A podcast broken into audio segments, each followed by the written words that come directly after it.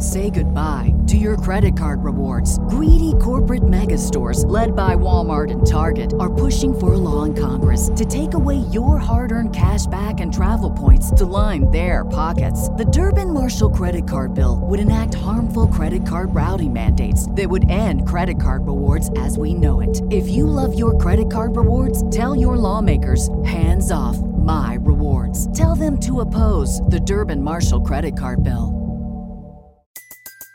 Everybody in your crew identifies as either Big Mac Burger, McNuggets, or McCrispy Sandwich. But you're the Filet-O-Fish Sandwich all day. That crispy fish, that savory tartar sauce, that melty cheese, that pillowy bun. Yeah, you get it. Every time. And if you love the Filet-O-Fish, right now you can catch two of the classics you love for just six dollars. Limited time only. Price and participation may vary. Cannot be combined with any other offer. Single item at regular price. Ba-da-ba-ba-ba.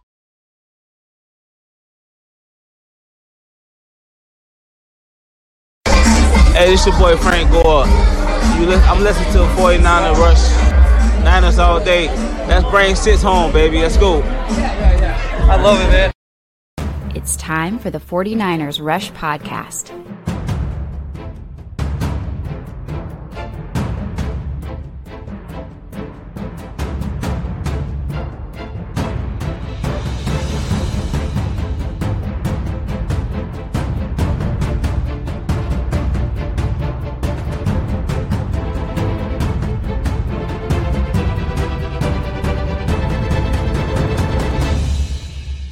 Here's your host, John Chapman. What is going on, faithful? It is absolutely incredible to be with you guys. Tuesdays mean one thing. The freaking fantastic duo. I don't know what we should call ourselves. The John and Wayne show, which, Wayne, I got to be I like honest dynamic with you. Duo. I like dynamic because we literally belong in a superhero villain movie.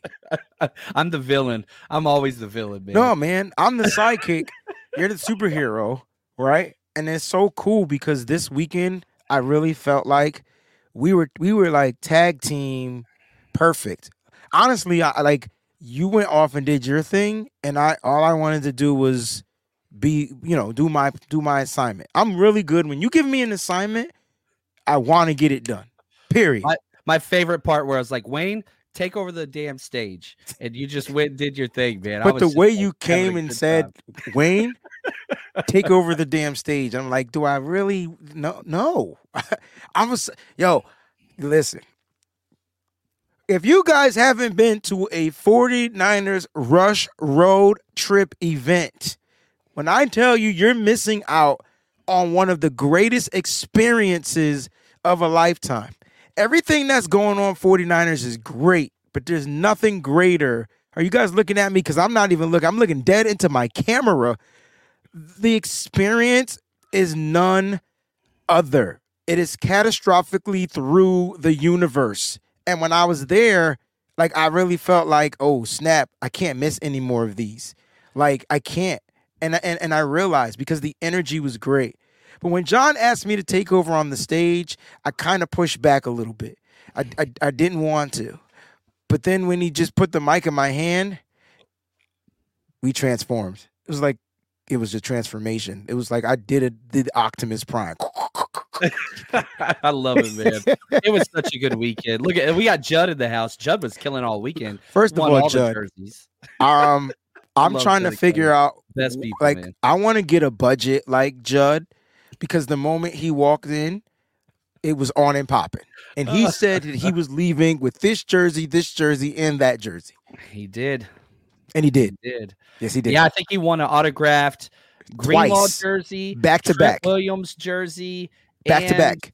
He won another one, too. But anyway, we gave away a lot of stuff this weekend. Check this out, man. Look at this picture. How this, cool is this, man? If you're not, so we'll explain this real quick. This is Frank Gore shows up. We had about four hundred people in attendance that night, which was so cool. And as soon as he walks in, like, we bring him up on the stage to sign autographs and take pictures with people. And he like pushes the table out of the way and just walks right down into the audience and just starts like hanging out with everybody. It was so cool. Uh, it was a great weekend. Now, the Rush Road Trip was a huge success. We're excited for the Seattle trip. We'll talk about that a little bit later.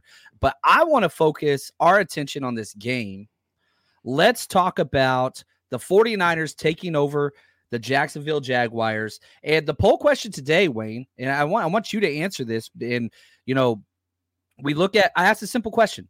Which 49ers win was more dominant this year? The forty-two to ten win against the Cowboys at home, or the thirty-four to three win against at Jacksonville on the road?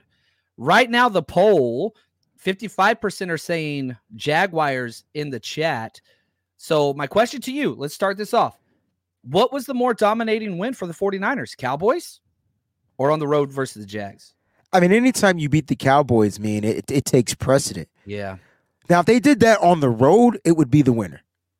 It's the road for me always, because yeah. when you go on the road and you can, like, portray the dominance, like, you, you, when you have mind control on the road, that's scary, because sometimes, and these, the way these playoffs work, if you don't lock down that home field advantage throughout, guess where you're going to have to win, John? Yeah, you got to win on the road. You got one, you got to win on the road.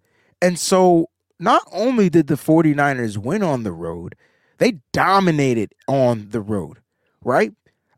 I would say that at the beginning of the game, it was paced, and then things happened, unfortunate events, and the 49ers clicked the switch, flipped the switch, and next thing you know, it was pure domination and on all three phases, or all four phases if you want to include coaching as well. And so when you when you when you when you hold a team to three points in their home stadium, that takes the cake for me. Yeah, look look at Pepe. He says, you know, this one was more surprising because they won five straight. And they got to keep going back to, like, all right, you beat a six and two team off a bye week at home after they won five in a row, like. You're just checking a lot of boxes. You know what I mean? Like, the Cowboys are a good football team, and I think the Cowboys are probably better than the Jaguars, but the Cowboys always fail to show up in big-time situations. That was a Sunday night football game. Lights are on. Cowboys ain't made for that. The Jaguars were – I mean, we we all throughout – Jacksonville was incredible. We had a great time. The city was great. The fans were great. Lots of good trash talk, but nothing too bad, which was really cool. That's what you always want. But, man, they were saying, like, man, five straight, won five straight. We'll see. It's going to be close. Going to be close. This game was never close. This game was never close. I think it was ten to three at one point, and then the Niners scored on back-to-back drives to end the first half and start the second half, and that game was done. D U N. In the third quarter, it was over. Mm-hmm. Uh, the way you spell is perfect. I think I think I was more impressed just watching the stadium be empty and at oh. like eleven minutes to go in the third quarter. It was just like, damn. Like, yeah. like, like the, all right. You know what the 49ers did in this game? And I'm a huge fan of Mortal Kombat. It's like Mortal Kombat over Street Fighter for me, right? They literally Shang-Tsung'd the Jacksonville Jaguars. Your soul is mine. Mine, mine, mine, mine, mine. Like, it, it was bad, man. And, like, the stadium was ours. Like, we're looking around. That was the cool thing. We got friends to our left that we were hanging out with the night before. Matthew and May are over there. They come hang out. Will and the group comes over. You know, they're, I think, North Carolina or South Carolina guys. Like, we had, like, a party in the stands. Right. Like, during the game. Right. And it, it was just, like, everybody was just cut because there were empty seats everywhere because they all left. It reminded me so much of the Charlotte game last year, but Charlotte was a dog team that was about to fire their coach, trade us their best player, give us, you know, their awesome D C and all that stuff. So, like, you did that to a six and two team. Yeah, I, I don't know. I personally, I hate the Cowboys the most. Everybody knows that. But this game for me was a big deal, was a huge deal. Now, and this is something that I kind of want to talk about a little bit, because you put out on Twitter, shout out to the man Wayne. If you don't follow Uh-oh. him on Twitter yet, you got to go do that. He says, you know, there's three areas the 49ers still need to improve in to remain dominant. And so I want you to kind of walk us through these three things that you highlighted, because I agree with you. Okay, we agree. That's cool. It's cool when, when we agree. Number one, third down offensively. And I guess you could say defensively, because it was quite even, because the Jaguars had the same percentage, right? And so the 49ers offensively have to be better for me on third down. And they could do it in small increments, right? Like, so if they went thirty-three percent in this game, I'm hoping the next game at home, they bump it up to fifty percent, right? And then the game after that, they get to seventy-five percent. I know I was asking for a lot, but the, at the end of the day, the Niners got to be better on third down. I'm tired of them getting silly penalties and, and getting off the field. I don't want to see Mitch Wishnowsky punt the ball. I want to see first downs. And I will say this. My voice isn't fully back yet. I oh, will yeah, say same. this. That the Niners have so many options for third down conversions, it's not even funny. I don't care if it's Juwan Jennings, which I miss.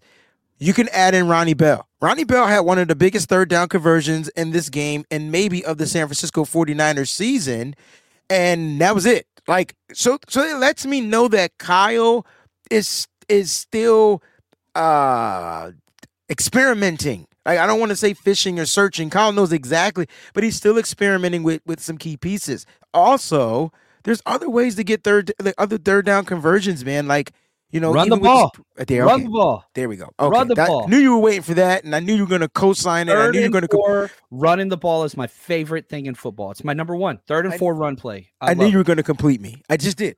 Like, that's what you do. Like, I knew it. Like, I felt it, and I'm tired of saying it.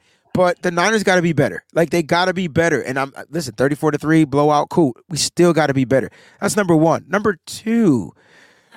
Seven missed tackles is still too too much for me, um, and some of them that were many, the majority of them for the secondaries. But you know, Deommodore Lenoir probably had his worst game, and I don't think it's. I, I think it came down duly to the new role that he had to play. It was not off and on, outside, inside for him. It was all inside for him, and uh, he just missed tackles. Uh, like. Yeah. Had the receiver in his grasps, tried to one-arm tackle, dude bounces off. They can't happen. Uh, Deommodore Lenoir, I don't know how if he's like a great tackler. He's more like a hit stick guy. He's got to erase the hit stick from his memory because you will give up explosive plays. Believe the Christian Kirk explosive play was on a missed tackle. And so, like, when I, like, they got it, the missed tackles are a problem. Fred Warner, the first one, uh, John and I, we, you know, didn't disagree. I think we both agreed to it. It was a tough tackle for Fred to make because it looked like he was going for the ball. Yeah. But they're going to count it as a missed tackle because it was like, bam, bam. He was there in the coverage. It was right there. Great throw. Great coverage. Great coverage. He just kind of went for the ball, dove in, and then didn't get the tackle. But then he had another one in the game as well where he kind of like bounced off these guys. And listen, football players are shifty, slippery. They have to find a way to bring them down. And mo- the mo- the majority of the missed tackles came in the screen game. I right. probably could have put that in there. But missed tackles, they got to do better. Seven missed tackles. And then the one that messes my mother freaking mojo up the most. I'll take four for twelve every game on third down if the Niners stop getting silly penalties. Yeah, yeah. They're, the penalties, and they always happen early on the offense. And when they do, like, the, the game started out perfect. You know, I, I went through, I've got the first half offensive breakdown up on our Patreon and the 49ersrush dot com. And, man, offense was cooking.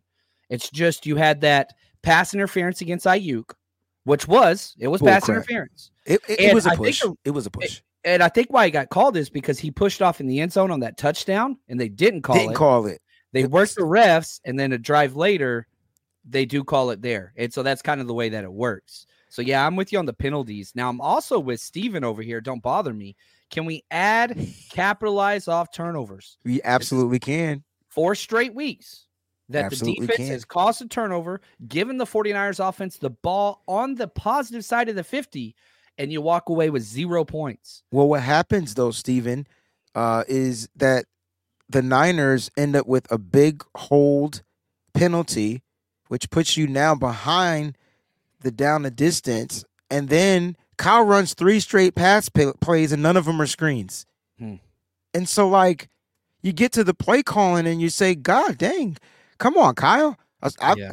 Why can we get screened up, but we can't screen somebody up? You got the option here. Or just run the ball. Like, yeah. All right, for, for example, on the offensive P I play, right? The next play, what do we do? Throw it again. So why are we throwing on first and twenty when you could run it? I take two yards over net no yards, right? two yards, second and eighteen. It's still second and long. Now you can run another intermediate play where you can set up your personnel and possibly get half of those back. And now you're on a third and, and, and eight, third and seven. And, and it makes it more, you know, easy to try to get or convert that third down. And that's why the Niners struggled on third down, in my opinion. So yeah. The play calling will always be somewhat of an issue in those situations. Now, execution is another uh, another thing which you can add. That could be number five. But I thought the 49ers executed rather decent in this game. It's just when you get a penalty, it changes up the whole. I mean, John, what's the play on first and twenty? What What is it? Like, It's a yeah. You don't go empty set and get the quarterback hit. Ooh, like, you were pissed. I've never seen John angry. I get mad at empty sets. Oh my god! I don't John mind was... the empty set if it's a quick hitch or a quick read. Ooh. I get really upset in the empty set, meaning no running back, no fullback, nobody's behind there, just no threat of running the ball, and you do a five seven step drop. I hate that. I do not like. That's not who we are. We don't have. We're not Patrick Mahomes. We're not slinging whatever. Football season may be over, but the action on the floor is heating up. Whether it's tournament season or fight for home playoff court, there's no shortage of high-stakes basketball moments this time of year.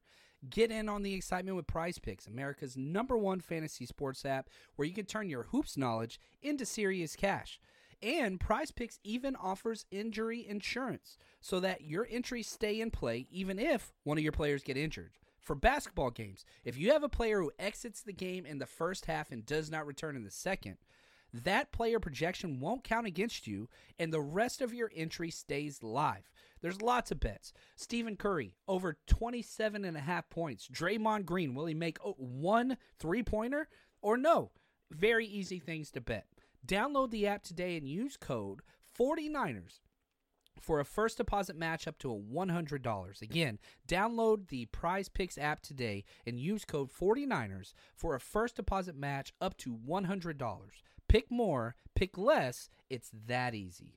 Say goodbye to your credit card rewards. Greedy corporate mega stores, led by Walmart and Target, are pushing for a law in Congress to take away your hard-earned cash back and travel points to line their pockets. The Durbin-Marshall credit card bill would enact harmful credit card routing mandates that would end credit card rewards as we know it. If you love your credit card rewards, tell your lawmakers, hands off my rewards. Tell them to oppose the Durbin-Marshall credit card bill.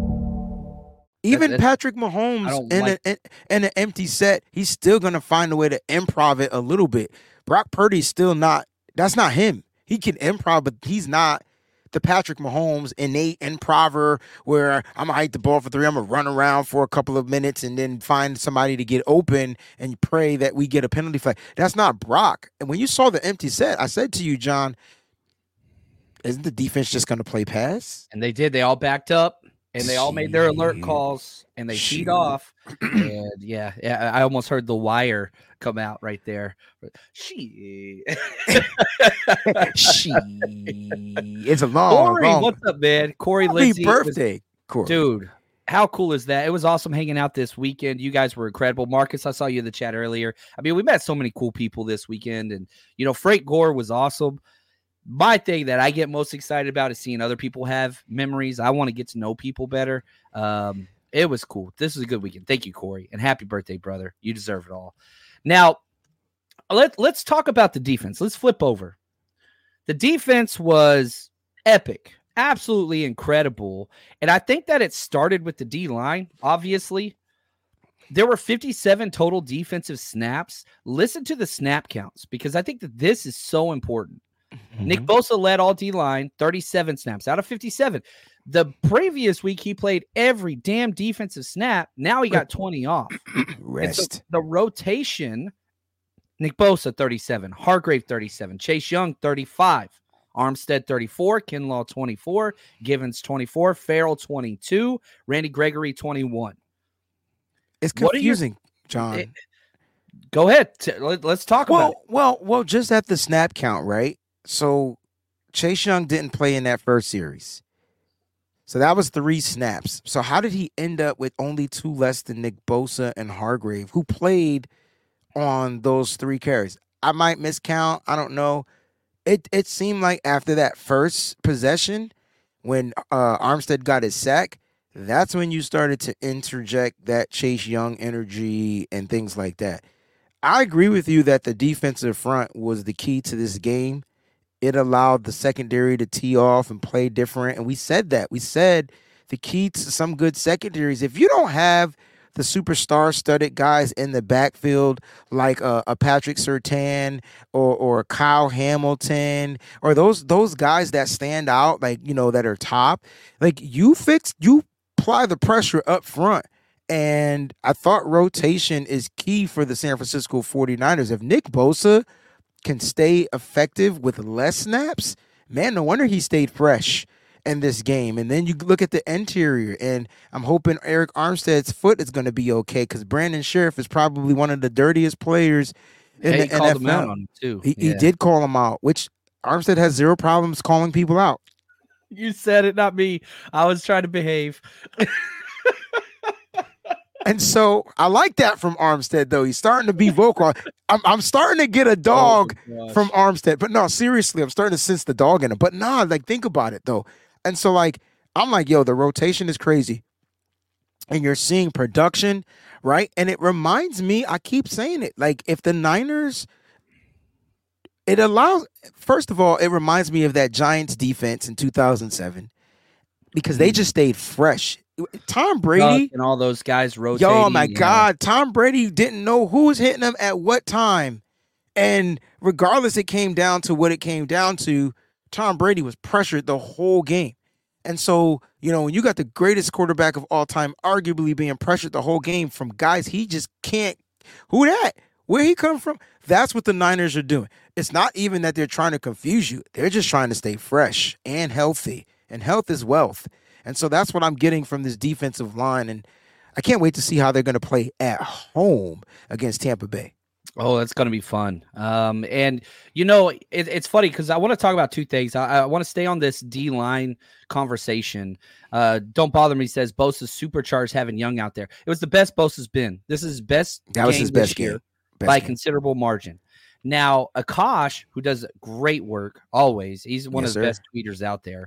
Um, he says his pressure to sack rate for the 49ers defense this year, the highest that we had was week one against Pittsburgh, twenty point eight. We had a zero pre- uh, sack rate, you know, pressure to sack rate against Minnesota, eighteen against Cincinnati. We had the highest, forty-five point five percent pressure to sack rate. They finally finished. They they were finally affecting the passer. And can I, I don't can know. I, well, Go can ahead. we add in the simple fact that Trevor Lawrence was the second best quarterback with quarterback release time at two point two seconds. And yeah. so when you it's Joe, it was Joe Burrow. All these quarterbacks get the ball out of their hands quicker than two point four seconds. All of the ones we played, maybe except for uh, Kenny Pickett and, and and maybe Daniel Jones at the times when we played them. But the other quarterbacks were getting that ball out quick and fast in a hurry. And the Niners' pressure was there, but the sacks weren't coming, right? So they were getting to Kirk Cousins, but they just couldn't get him down on the ground as effectively. When you add Chase Young to that equation, there's no more just doubling Nick Bosa and doubling Hargrave. On the first sack of the game, like if I know you watched the film, first sack of the game, they weren't even double teamed. They couldn't. They couldn't even max protect. They thought they could, and they couldn't. They right. couldn't max protect. You know who they doubled? They doubled Eric Armstead. Who got the sack? Yep. Yep. And that's the thing. Like back-to-back weeks, Armstead's been getting the double teams. Back to back, he got seventeen double teams in the first half against uh, the the last team we played, the Bengals. C- keep doing that. Go ahead. And I know that's like the quote unquote plugger role in our defense, where we put him in between, and it's like an automatic call to double them based on his alignment. But teams that do not adjust for the outside edge pressure, that is on them. That is on them. Um, want to say thank you to Gold Blooded. Uh, appreciate the super chat. He says, didn't get to watch the game in full because the daughter's softball game. You're a good dad. That's what's up, kids first. But seeing Demo was in the nickel, was that all game or certain packages? Mm-mm. Yeah, I mean, it, so the corners, the outside starting corners were Demo and Charvarius Ward, which I want to talk about Charvarius Ward here in a minute. Whenever it w- went to eleven personnel and we went nickel package, Demo kicked in, Ambry Thomas came in on the outside. And I want to talk about all three of these guys. So, Wayne, your pick first. Demo, Ambry. I want you to take your Michigan guy. Come yeah. on, man. You deserve that. Talk about Ambry. Yeah, so so Ambry, it just, you know, this this seemed kind of like uh, rookie Ambry Thomas, right? Second half of the season, the button flipped. It's the, the light bulb clicked, switched. However y'all look at it, it just turned on. Now, I will say that his assignments were a little different. I saw a lot of press man from Ambry Thomas in this game, which is his comfort zone. A lot less off, giving up the underneath, a lot more press man. Now, does he struggle with, with moves and quick twitches? Yeah, but you know where he is? Around the ball. Like, at the end of the day, if he's giving up the catch, he's making the tackle. And then on that one play, three targets, two receptions, sixty-six point whatever percentage, sixty-six point six. Cool, no problem, right? Not a problem at all, because on that last one, it was fumble Ruski. Like, he didn't give up on the play. He was playing the inside, which means he wasn't going to give up that. So the out, out of bounds lines where the guy had to go, he couldn't get out of bounds. Ambry didn't give up. He kept scrapping, and you can't ask for more, a better a better play from a defensive back. Pulls the ball out of his hand. Let's talk about after that. After that, he picks the ball up. After that, he returns the ball, and he finds a way to stay in bounds and then gets all the way. It was super slow motion. If you guys know the story of the tortoise in the hare, he was definitely the tortoise. Even though he had speed, but I think he was so tired by the time he got that ball, but he found a way into the end zone. Unfortunately, it was called back due to the team being on the field during the time and interference, which is can, a penalty. Yeah. Can I can I play the Shanahan clip? Absolutely. This is Shanahan talking about the players getting on the field and coaches as well. Is that one? Yeah. No, I would have been mad at whoever did it. No, I was I was mad at myself, and I thought the play was over. We, we, we couldn't see, and everyone jumped up. And so when that happens, you're getting out there to start to congratulate people coming back, and they're not coming back to congratulate us. They're running back at us. So everyone got it. We we know the rule, definitely. We know you can't go on the field. I just we I personally thought the play was over. Um, they ran by right by us, and uh, it was very unfortunate because it's a good learning experience for our team. We do show that stuff, but um, it's it. was short-lived because we ended up scoring. So um, we can live with it, but good learning example for us. Tough. He would have trashed everybody. And the funny thing was, it was three rookies and Kyle Shanahan. Right. It was Ronnie Bell, Dean Winters. Winters, and Jair Brown, and Shanahan. Yeah. And, like, that's a rookie excitement, you know, thing, which I'm glad that they're excited to get on the field for special teams. But, yeah, that was – Sorry, Ambry Thomas, I would like this conversation to continue. I didn't want to cut you off. But. I just thought he he definitely played the best game um, all season long that he was asked to do. Um, I, I got to go back and watch the film. I, I thought that the Niners were in nickel on the first play. like, And mm-hmm. so they were. I think Ambry started at on the outside, whereas Deommodore Lenoir started inside. Not saying he didn't take any outside snaps. They didn't test Ambry Thomas, and they didn't have the time to test Ambry Thomas. And like I said, you know, Ambry, Steve Wilks at the beginning of the season has this, uh, what's the word, affinity for a player like Ambry Thomas. There's something about Ambry Thomas' skill set that Steve Wilks likes. The only thing from Ambry Thomas is his mental and his confidence. And maybe this is a game that boosts up his confidence a little bit, just like into like his rookie year. Just like his rookie year, we had that one game, you know, he kind of struggled against Cincinnati, but then he had a game against the Tennessee Titans. The Niners lost that game against the Titans. But after that, Ambry kind of skewed up. You get the big interception against the Rams. Next thing you know, Ambry Thomas is starting outside. And so, look, they went with those two guys that they drafted, right? Ambry Thomas and Deommodore Lenoir. For Deommodore Lenoir, which you'll be able to take over, I thought the switch was cool, but I just think that, not saying he wasn't ready, He he struggled a bit in the slot, and it it's it's that position. It's I expect every every offense, I expect them to attack our defense from the slot. If you're telling me that this pass rush is back and that the outside corners can cover their men, I feel like they're going to have no choice but to attack the slot because it's the most quickest way to get a ball out their hands. And I think unless I would like to see Deommodore Lenoir there more if they're trusting Ambry Thomas, because I guarantee you the more he plays it, the better he'll get at it. That's what yeah. I'm trying to say. And, you know, I'll say this, too. My Ambry Thomas take is this. He gave up two catches on three targets. No problem there. Zero yards after, after, after the catch. That's shut. I mean, he's doing his damn job. You you get that going and you force a turnover. That's positive on positive. Now, Demo, Demo played well outside. Demo struggled whenever he went into the slot. And people don't want to hear this, Wayne, and we've talked about this for two years now, way back with Jimmy Ward last year. Playing the slot is the most difficult position on the 49ers team. It's it number is. one. It's, it's the one. hardest offense, defense, because we play inside leverage and we don't put safety help over the top very often. Thank you. So you, it's just difficult. When Demo went inside, he struggled. But I don't even think that this is done. I think that this was a matchup move. Kyle said that they're going to continue to evaluate the slot nickel spot week in, week out, playing against the Jaguars where they have all slot wide receivers and a slot tight end that's not really like big and tough. I do think that Isaiah Oliver will still get some play against bigger, tougher run teams because he is very, very good against the run. Even this year where he's been torched in the pass game, he has made some great plays against screens. He has made some great plays against the run. It's just coverage, which is a problem. I'm not trying to say like, oh, whatever. But I don't think that this is currently a permanent move at the slot position. I think it's a matchup-driven game. And if you play some of these more physical run-heavy teams, I think Oliver could get some snaps in there. But, man, here's my thing that nobody's talking about.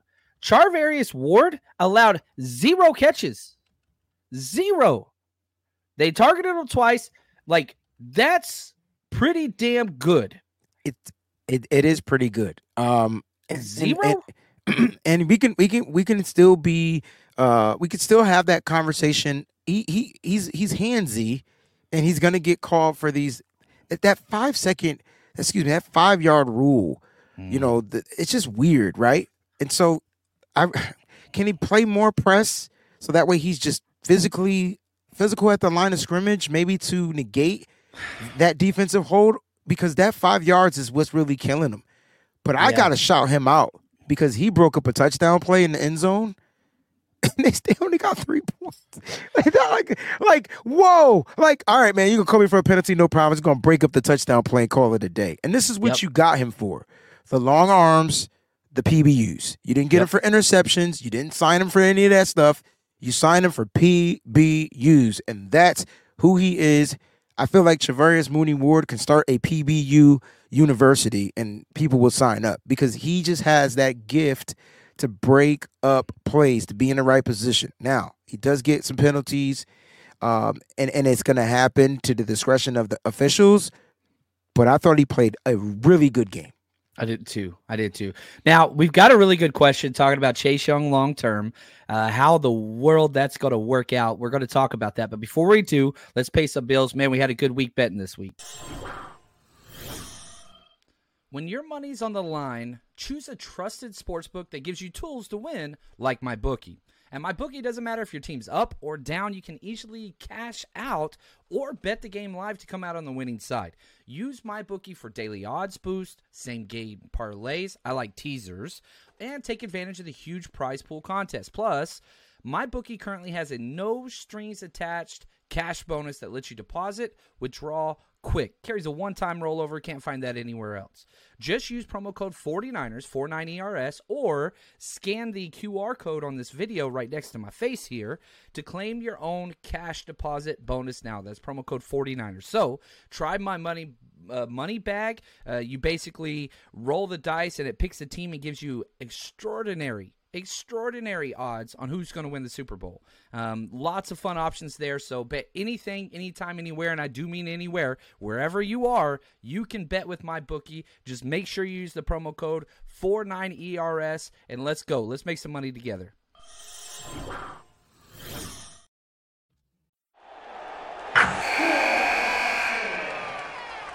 Wilson, you sent the game-winning email at the buzzer, avoiding a four fifty-five meeting on everyone's calendar.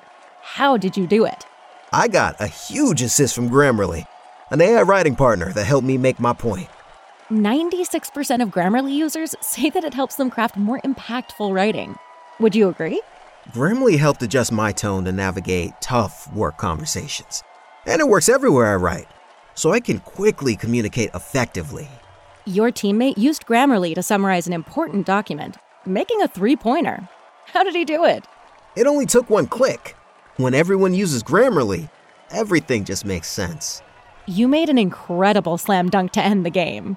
The meeting was canceled, and your team will go home champions. Go to Grammarly.com slash podcast to download it for free. That's Grammarly.com slash podcast. Easier said, done. Everybody in your crew identifies as either Big Mac Burger, McNuggets, or McCrispy Sandwich. But you're the Filet-O-Fish Sandwich all day. That crispy fish, that savory tartar sauce, that melty cheese, that pillowy bun. Yeah, you get it. Every time. And if you love the Filet-O-Fish, right now you can catch two of the classics you love for just six dollars. Limited time only. Price and participation may vary. Cannot be combined with any other offer. Single item at regular price. Ba-da-ba-ba-ba. All right, here we go. Shout out to the man, Flynn. He says, question for you guys. Would you rather re-sign Young and trade uh, Aiyuk or re-sign Aiyuk and let Young walk? I love Aiyuk, but I'm leaning Young right now. Whew. Um, and, and I'll be honest with you, I do think that Young's going to cost a little bit more if he continues to play this way. Um, forty-niners cap dot com, which awesome, awesome site. Uh, they did like a projected contract for Young, and it was like four years, twenty-two million dollars a year. I think Aiyuk would be a little bit less than that. I need to look up a projection there. But if we're just operating off of this very simple trade Aiyuk, keep Young, or let Young walk and keep Aiyuk, what are your thoughts, Wayne?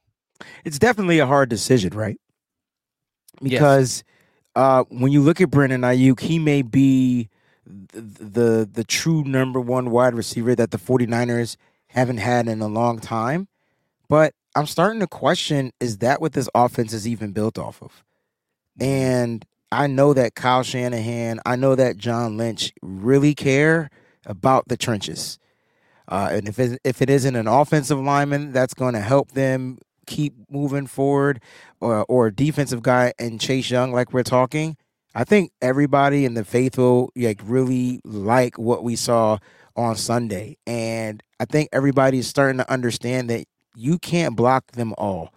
And if they have the opportunity to keep Chase Young in this building, I think that they, they go for it. And I would actually take Chase Young um, over Brendan Aiyuk. And this is not a shot to Brendan Aiyuk, uh, but I feel like the Niners offense is just built off of guys who can catch the ball and, and make something happen.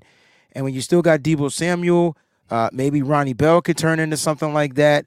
Uh, like as a, as a route runner, they have guys in there, and then they can still address the wide receiver position in the draft. They're, they got a first round pick, they got a second round pick. And so they got to find a way to get some money, you know, to be cheaper going forward in the future. I say, put the stock on the edges. I thought the rule was you pay edge rushers, you pay tackle, left tackles, right or left, and you pay the quarterbacks. I thought that was the rule. And the reason why you're paying a guy like Christian McCaffrey and like Deebo Samuel is because those guys aren't running backs and wide receivers. They're weapons. Mm. Is Brendan Aiyuk a weapon, or is he just the true number one wide receiver? I don't think this offense is built for a true number one wide receiver. If it was, Brendan Aiyuk wouldn't be having fifty-five yards per game. Like, that is weird. They would go to him every single freaking play as they can. Now, this is not a shot at Aiyuk, John. I'm shutting up because I'm going to tell you right now, Aiyuk is open on every play. Everyone. Every play. He's a dog. He's a blocker. He's this. He's that.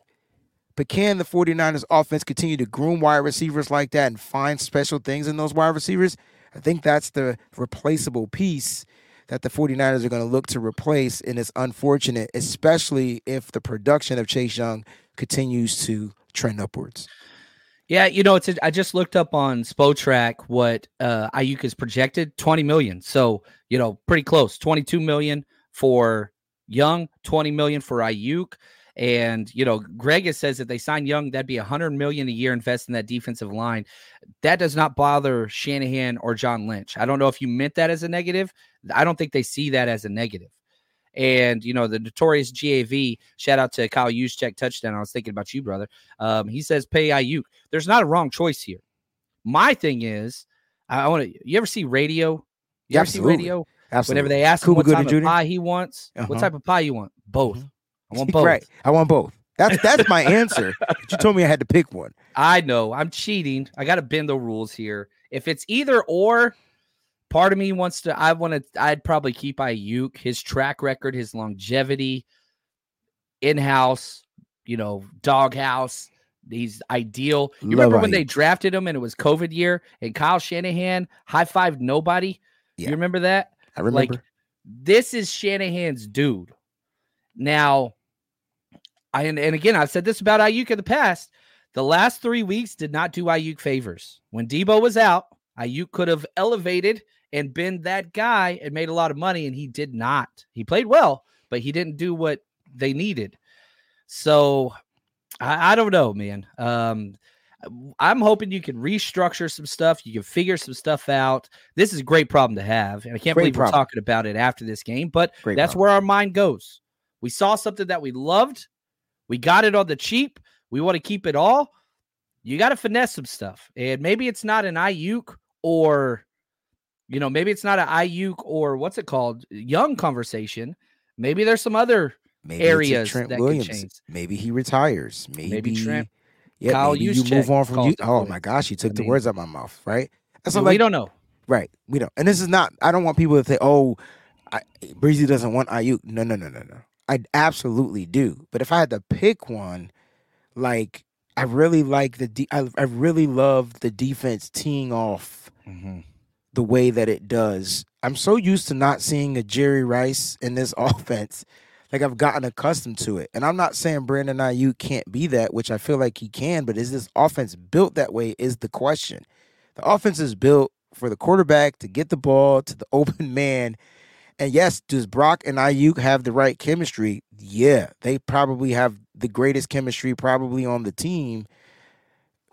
But if I had to pick one, I mean, I'd rather put the money into that defensive front and let them keep teeing off and having other people get opportunities to score, you know. I mean, Aiyuk is going to get – Aiyuk gets open so often, but is he giving you the score production that you need? Who's scoring the more of the touchdowns? Is it Aiyuk? Is it Debo? Is it Christian McCaffrey? Is it George Kittle? There's so many options and weapons here. Can they replace an Aiyuk inbred right there at home with some of these guys that they drafted? Or do they look to use another pick to hold them off for another five years in a wide receiver with their first round pick? There's so many options. There are. I mean, would you take the defensive end in the first round or the wide receiver in the first round? You could do both. I mean, you could do either one, I'm saying. Yeah, option. But and part of me says I want to I want to choose left tackle. That that would be right, my ideal right, one. right. You get what I'm so, saying, right? You know, but not not at losing Trent. And I love this. Paul, Big Papa says I don't choose between Chase or Aiyuk. I choose Prague. Is. I love it. And you know, I got pulled up the cap hits for next year. Mm. There are things that you could do. Uh, you know, Trent Williams is the biggest one. You don't restructure him, obviously, because he's like almost on the back end. Correct. But Armstead's restructured more than I can count. Debo would be the obvious one to me. Correct. Do you think Debo can continue to play for another three years? You could tack on another two years and take that twenty-eight point five million dollars cap hit down to about twelve.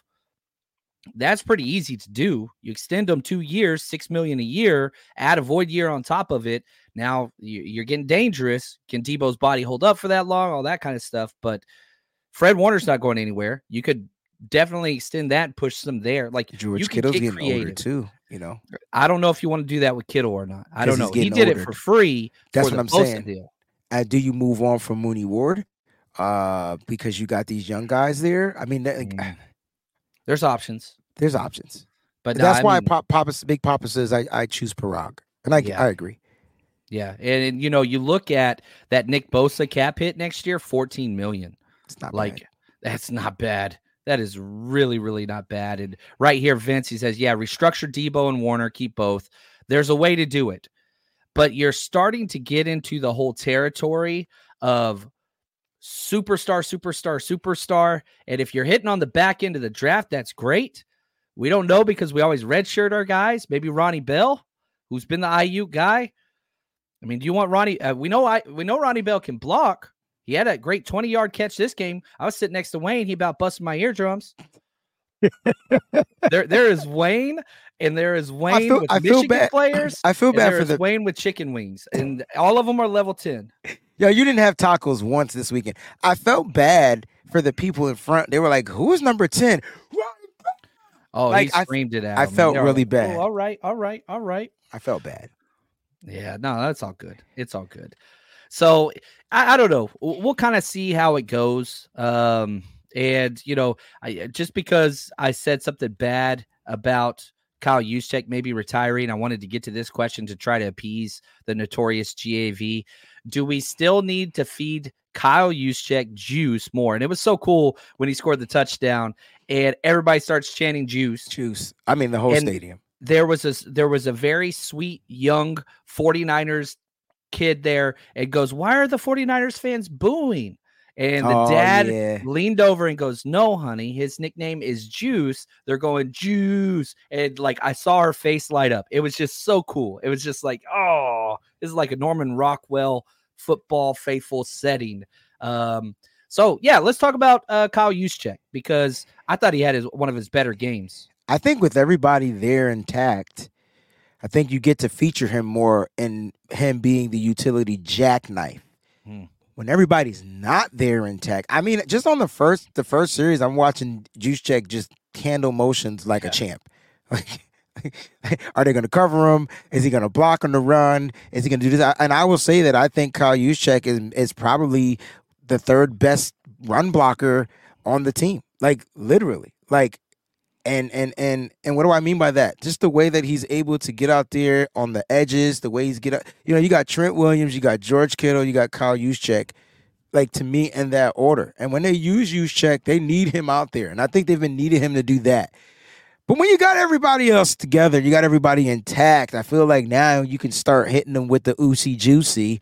And now you can start utilizing Juice. And because of the way that they utilized him throughout the game, when those motions were in check, that defense was lost in the juice sauce, just like we were, because we didn't know it was going to Juszczyk. And then you get your touchdown. And that's what I like. He's best in the passing game opposed. He's a better pass catcher than he is a runner, uh, because when we run him, we're running him up the middle, and he doesn't have the speed to get to the outside zone. He's not a powerful running back, but I they got to use him. Uh, to, to answer this damn question, find a way to use Juice. That's how yeah. I look at it. Juice is good. Yeah, my favorite thing is there was one play where Kyle lined up. Juszczyk was out, split out wide. Oh. Deebo was the fullback. You motioned Kittle to the fullback spot. McCaffrey was in the slot, and it was just like, figure the hell out of that one. Like, it's you know a Rubik's I mean? Cube, John, every oh time. Gosh. When the 49ers offense is intact, it's a Rubik's Cube yeah, puzzle. Fun, if, you, if guys get that reference, it is sure fun. It. Yeah. Now, um, I do want to take a minute out and just say about our next trip. Uh, two things. There is no home tailgate party this weekend for the Bucks. Uh, I'm going to be with the U K Faithful chapter, um, with them at the game, trying to spend time and just cultivate that relationship with some amazing people, um, trying to just foster better relationships. So, so I apologize for that. No Bucks tailgate for the 49ers Rush road trip this week. Next week, I am beyond excited about this one, Wayne, because this is going to be a fa- – I'm bringing the whole family. I never yes. get to bring my family. The wife's coming out. The kid's coming out on a road trip. We are going to be at the Press Box in Seattle. Uh, it used to be Tony T's. It's changed ownership to a much more 49ers-friendly bar now, um, and we're taking this over. So we're going to be there the night before, which is going to be awesome. That starts at about four thirty, and I'm waiting on the instructions for the 49ers team plane. Alex and the 49ers Faithful chapter in Seattle, they always welcome the team plane when they land in Seattle. So we're going to try to do that. Then we're going to go party night before. It's the Wednesday party um, at the Press Box. And then the day of, this is going to be epic. We are doing a Thanksgiving Day style tailgate at the Press Box, and it's going to be packed. It's going to be awesome. We're going to start at two p.m. It's one block south of Lumen Field. Go get your tickets, 49ers rush road trip dot com. Come party with us. Wayne's going to be there. We got the whole Rush team coming out. I'm pretty excited about this one. Last year, Seattle was crazy, Wayne. It was amazing. Uh, and then the walk over to the stadium was fun. That was cool. Uh, and it was cool because you had the Seahawk fans that attended the the event, um, and they were adamant that they were going to be good until they weren't. And so, like, it was it was a really cool experience. And I'm going to tell you right now, I just want to beat the Bucks first. I don't even want to look past the Bucks. But the experience at the Rush road trip, it doesn't matter where we go or who we play, the experience is always too we legit together. to quit. Yeah, we together. That's yeah. what it is. Now, I, I I feel bad because we haven't even talked about the man who I think probably might have had the best game, Brock freaking Purdy. How, how do we get this far without talking about the quarterback? Because I, I really think Brock Purdy played incredible, one of his better games. The Brock is hot. The Brock is hot. Greg says Purdy is a gunslinger that has elite anticipation and a beautiful mind. I think that is beyond well said. And N F L on C B S put out this crazy stat. It says Brock Purdy career N F L ranks since the merger. Now there's three hundred thirty-nine quarterbacks who have at least four hundred attempts. Of all of those, Brock Purdy is first in passer rating with a one oh eight point nine. Any quarterback that has over four hundred pass attempts ever in the history of the N F L since the merger, Brock Purdy's first quarterback rating, completion percentage first all time, yards per attempt first all time, pass touchdowns per attempt first all time. I know stats can be manipulated. I know Brock has one of the smallest sample sizes of all those three hundred thirty-nine quarterbacks, but damn, Wayne. I just smile because you know, there are a lot of there are a lot of people that want to be down on him, and and that's fine, right? Like th- th- every player deserves constructive, which is the key word, and then criticism.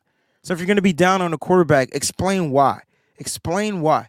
I thought for the very first time in my life, you know, Mike Martz in the thirty-third team, they put out it, it's it's on my uh, Twitter, Instagram, TikTok. Check out the video. He said Brock is the real deal. And I think now we understand why. Look, if you even go to those last three games where we took L's, those were three different ways, three different losses in three different ways. And yes, Brock turned the ball over in each one of those games under three different scenarios and three different circumstances. Like, it's so many different variables. Why couldn't he just be a quarterback that needed to learn from those mistakes?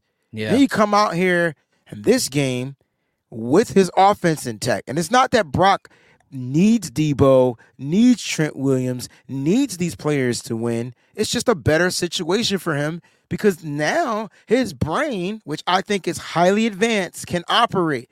Some people struggle in certain things, and then you give them that complicated stuff, and they're, it's like easy to them. But you give them the simple stuff, and it's just like, ah, it don't work. I'm missing the complication yeah. part. I'm missing all that type of stuff, right? That's Brock. And so you watched him come out here against Jacksonville. You watched him have some off throws.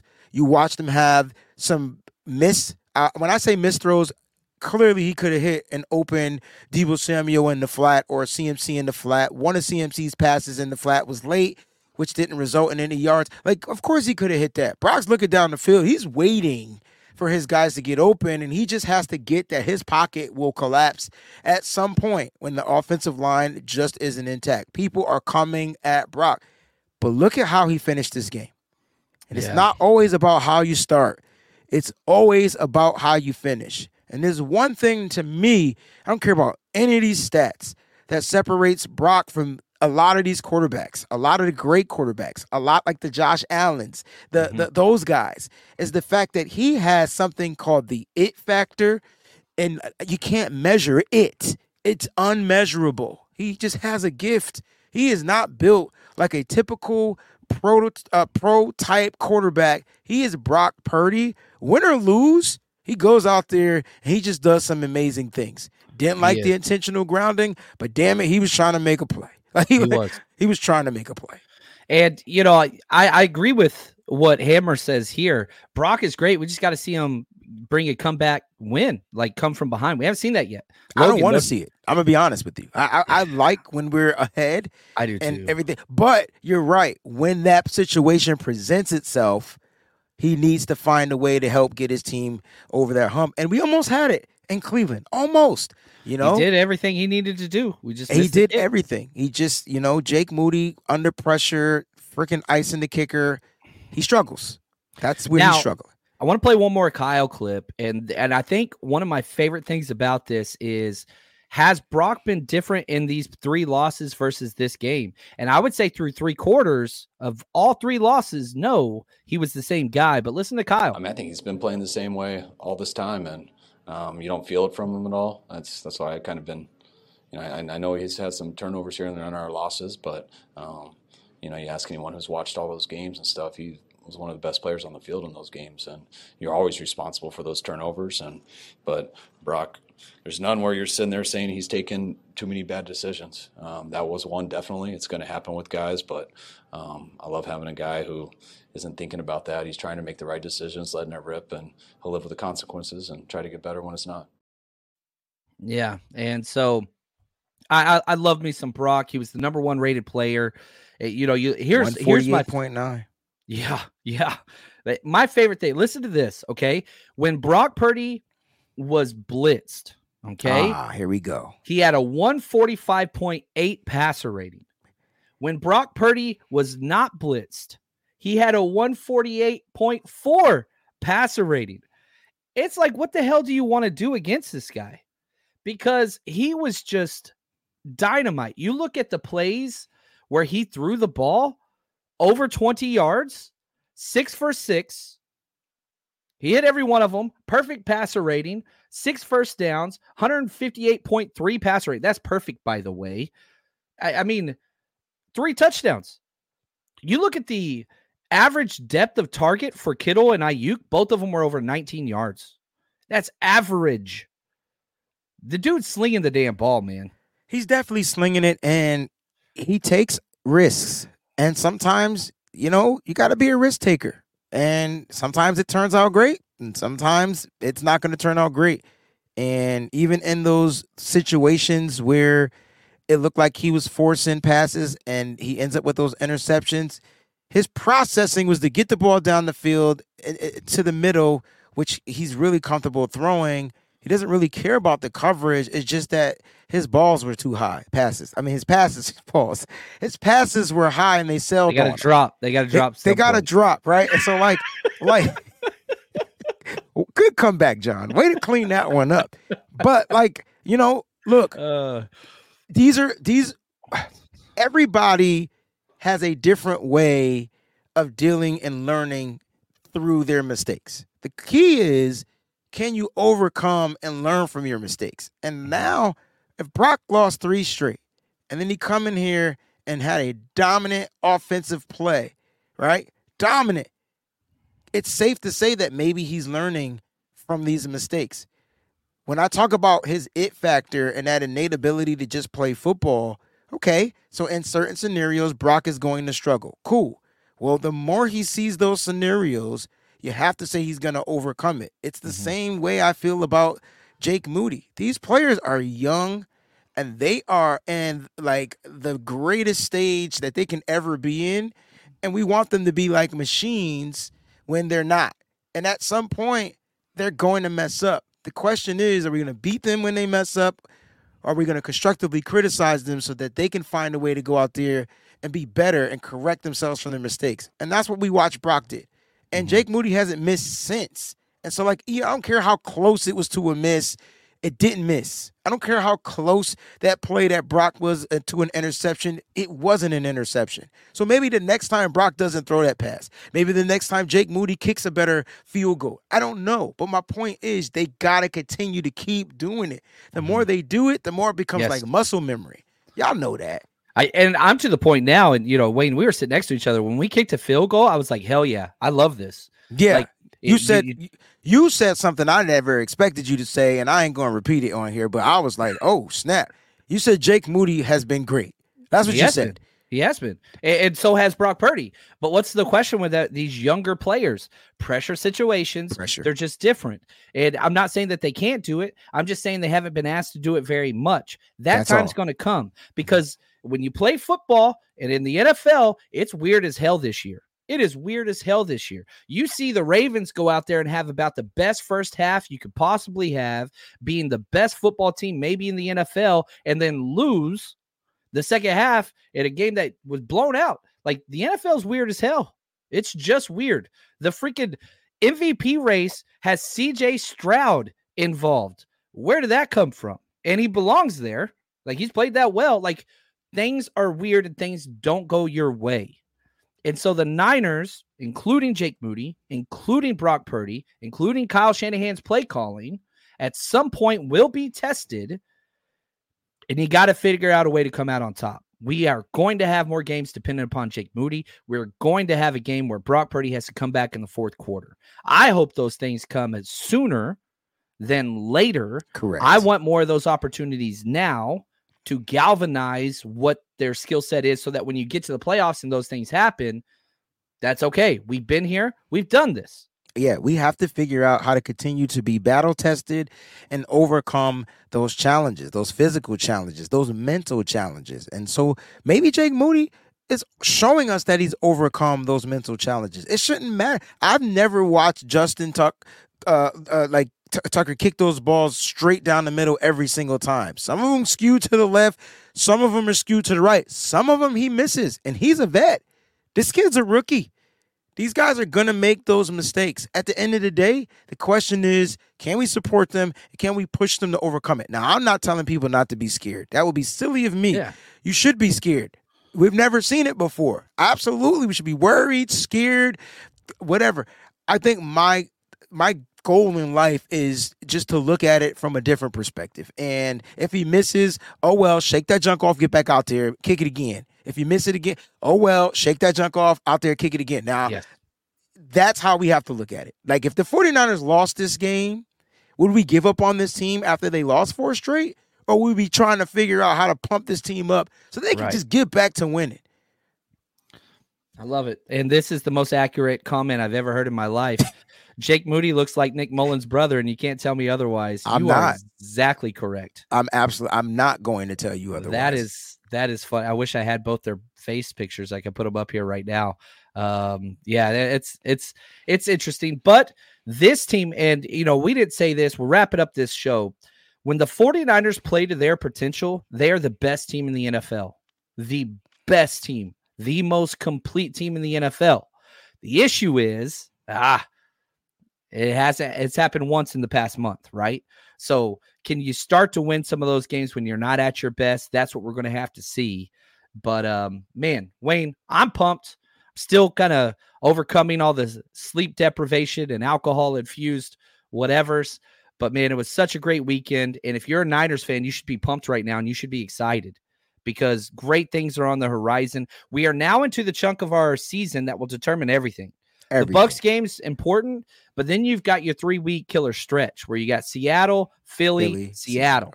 That's going to determine the division. It's going to determine the number one seed, the number two seed, number three. It's going to everything. So this month, buckle up. It's not all going to be roses. It's not all going to be blowouts. Or it could be. Ah, we'll see, man. I hope Let's it not, is. I, I, I tell you what. You said if this team plays their way, it's all good. I'm going to say if this team stays healthy, it's all good. So you put the two health and play their, their way, it's going to be really hard to beat the San Francisco 49ers on the road or at home. And I'm not being a homer or being uber confident or whatever people like to call it.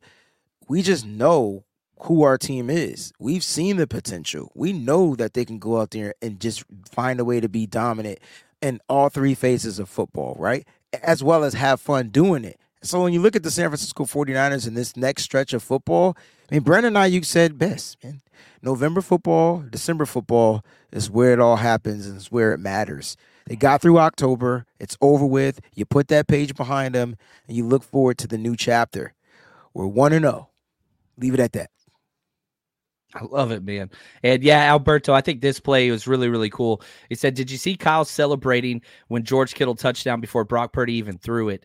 Kyle's seen it happening before he is. And that's the thing. Like, Kyle is so damn smart, and he understands all these things. You know, I just finished the first half breakdown, and one of my favorite things was it was second and one. Kyle figured out this play would work off of first half play because it was second and one. He motions a couple times, figures out there, and man, they did it twice. And then Kittle said this, then we'll take it out after this. You know, what's fun is um, you come in at halftime and, um, you know, you sit down as an offense and Kyle brings up like, hey, these are the eight to ten plays that I want to get ran this half. And that play was the second play of the half, and that was not on those. That was not up there. And, uh, you know, I don't know if Kyle talked about it, but he's like second and one, they always go man coverage. And so motion over there, we're in uh, – twenty-two personnel, so two tight ends, two running backs, and a wide receiver. And it gives me a one-on-one versus a linebacker, which I'll take that any day of the week versus anybody. Um, so it was a great call by Kyle to get us in the right play, and it was exactly what we wanted it to be. It was exactly how we drew it up. Uh, so I'm just, you know, thankful that Kyle called that play. And so, yeah, like when the decision was made, Kyle knew where he wanted the ball to go when he called the play. When it was second and one, Kyle knew, just do this. And Purdy stayed in there, took a huge hit, and just freaking floated it. It was perfect. I mean, it, whenever you have the quarterback, the protection, the route, the matchup, the play call, the situation, he had the answers to the test before he called it. That's why he celebrated. That's why he knew. And, you know, Ed put up uh, a, a comment before we get up out of here, and I said this last night on Nitty Gritty Niners, it was the same play call from the Super Bowl. Now, George Kittle pushed off on both of them. One was called pass interference, and this one wasn't uh, because they knew those. But, but at the end of the day, it was the same play call, just different throwers, same person receiving, same result. One yeah. was just called back. This one wasn't. So you, you know what? Uh, and the most impressive part about that George Kittle touchdown was Brock staying in the pocket to the very last second. And I'm sorry, that pass was all arm. Ain't nothing wrong with that kid's elbow ever, ever. It was all yeah. arm. It was all arm. No leg step into the throw. It was, I'm pushing the ball, and you're going to go whatever, how many yards I need you to go in the air. And the ball was just like, it was yeah, a it float. Was up there. It was up there, man. That was that was so fun, man. So thank you guys. Really appreciate all the support. Come party with us in Seattle, forty-niners rush road trip dot com. Wayne, thank you. Uh, we'll be together Friday. We are doing a show yes. on Wayne's channel, yes. which I'm super pumped about that. We got Steph, John, and Wayne in the morning, eight a.m. Um, Wayne, take us out, man. Guys, you've been faithful, and it's starting to pay off. Continue to stay that way. The forty-niners are back. They're stronger than ever. They're faster than ever. They're more furious than ever. The Niners got a long stretch ahead of them. Let's pump them up, faithful. Stay strong. We love you. Until the next time.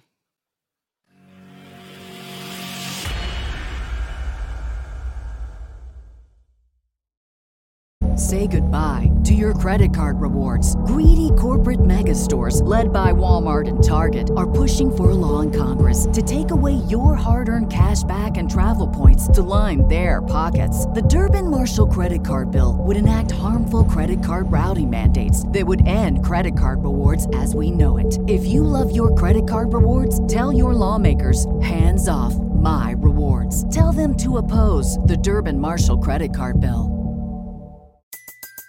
Everybody in your crew identifies as either Big Mac Burger, McNuggets, or McCrispy Sandwich. But you're the Filet-O-Fish Sandwich all day. That crispy fish, that savory tartar sauce, that melty cheese, that pillowy bun. Yeah, you get it. Every time. And if you love the Filet-O-Fish, right now you can catch two of the classics you love for just six dollars. Limited time only. Price and participation may vary. Cannot be combined with any other offer. Single item at regular price. Ba-da-ba-ba-ba.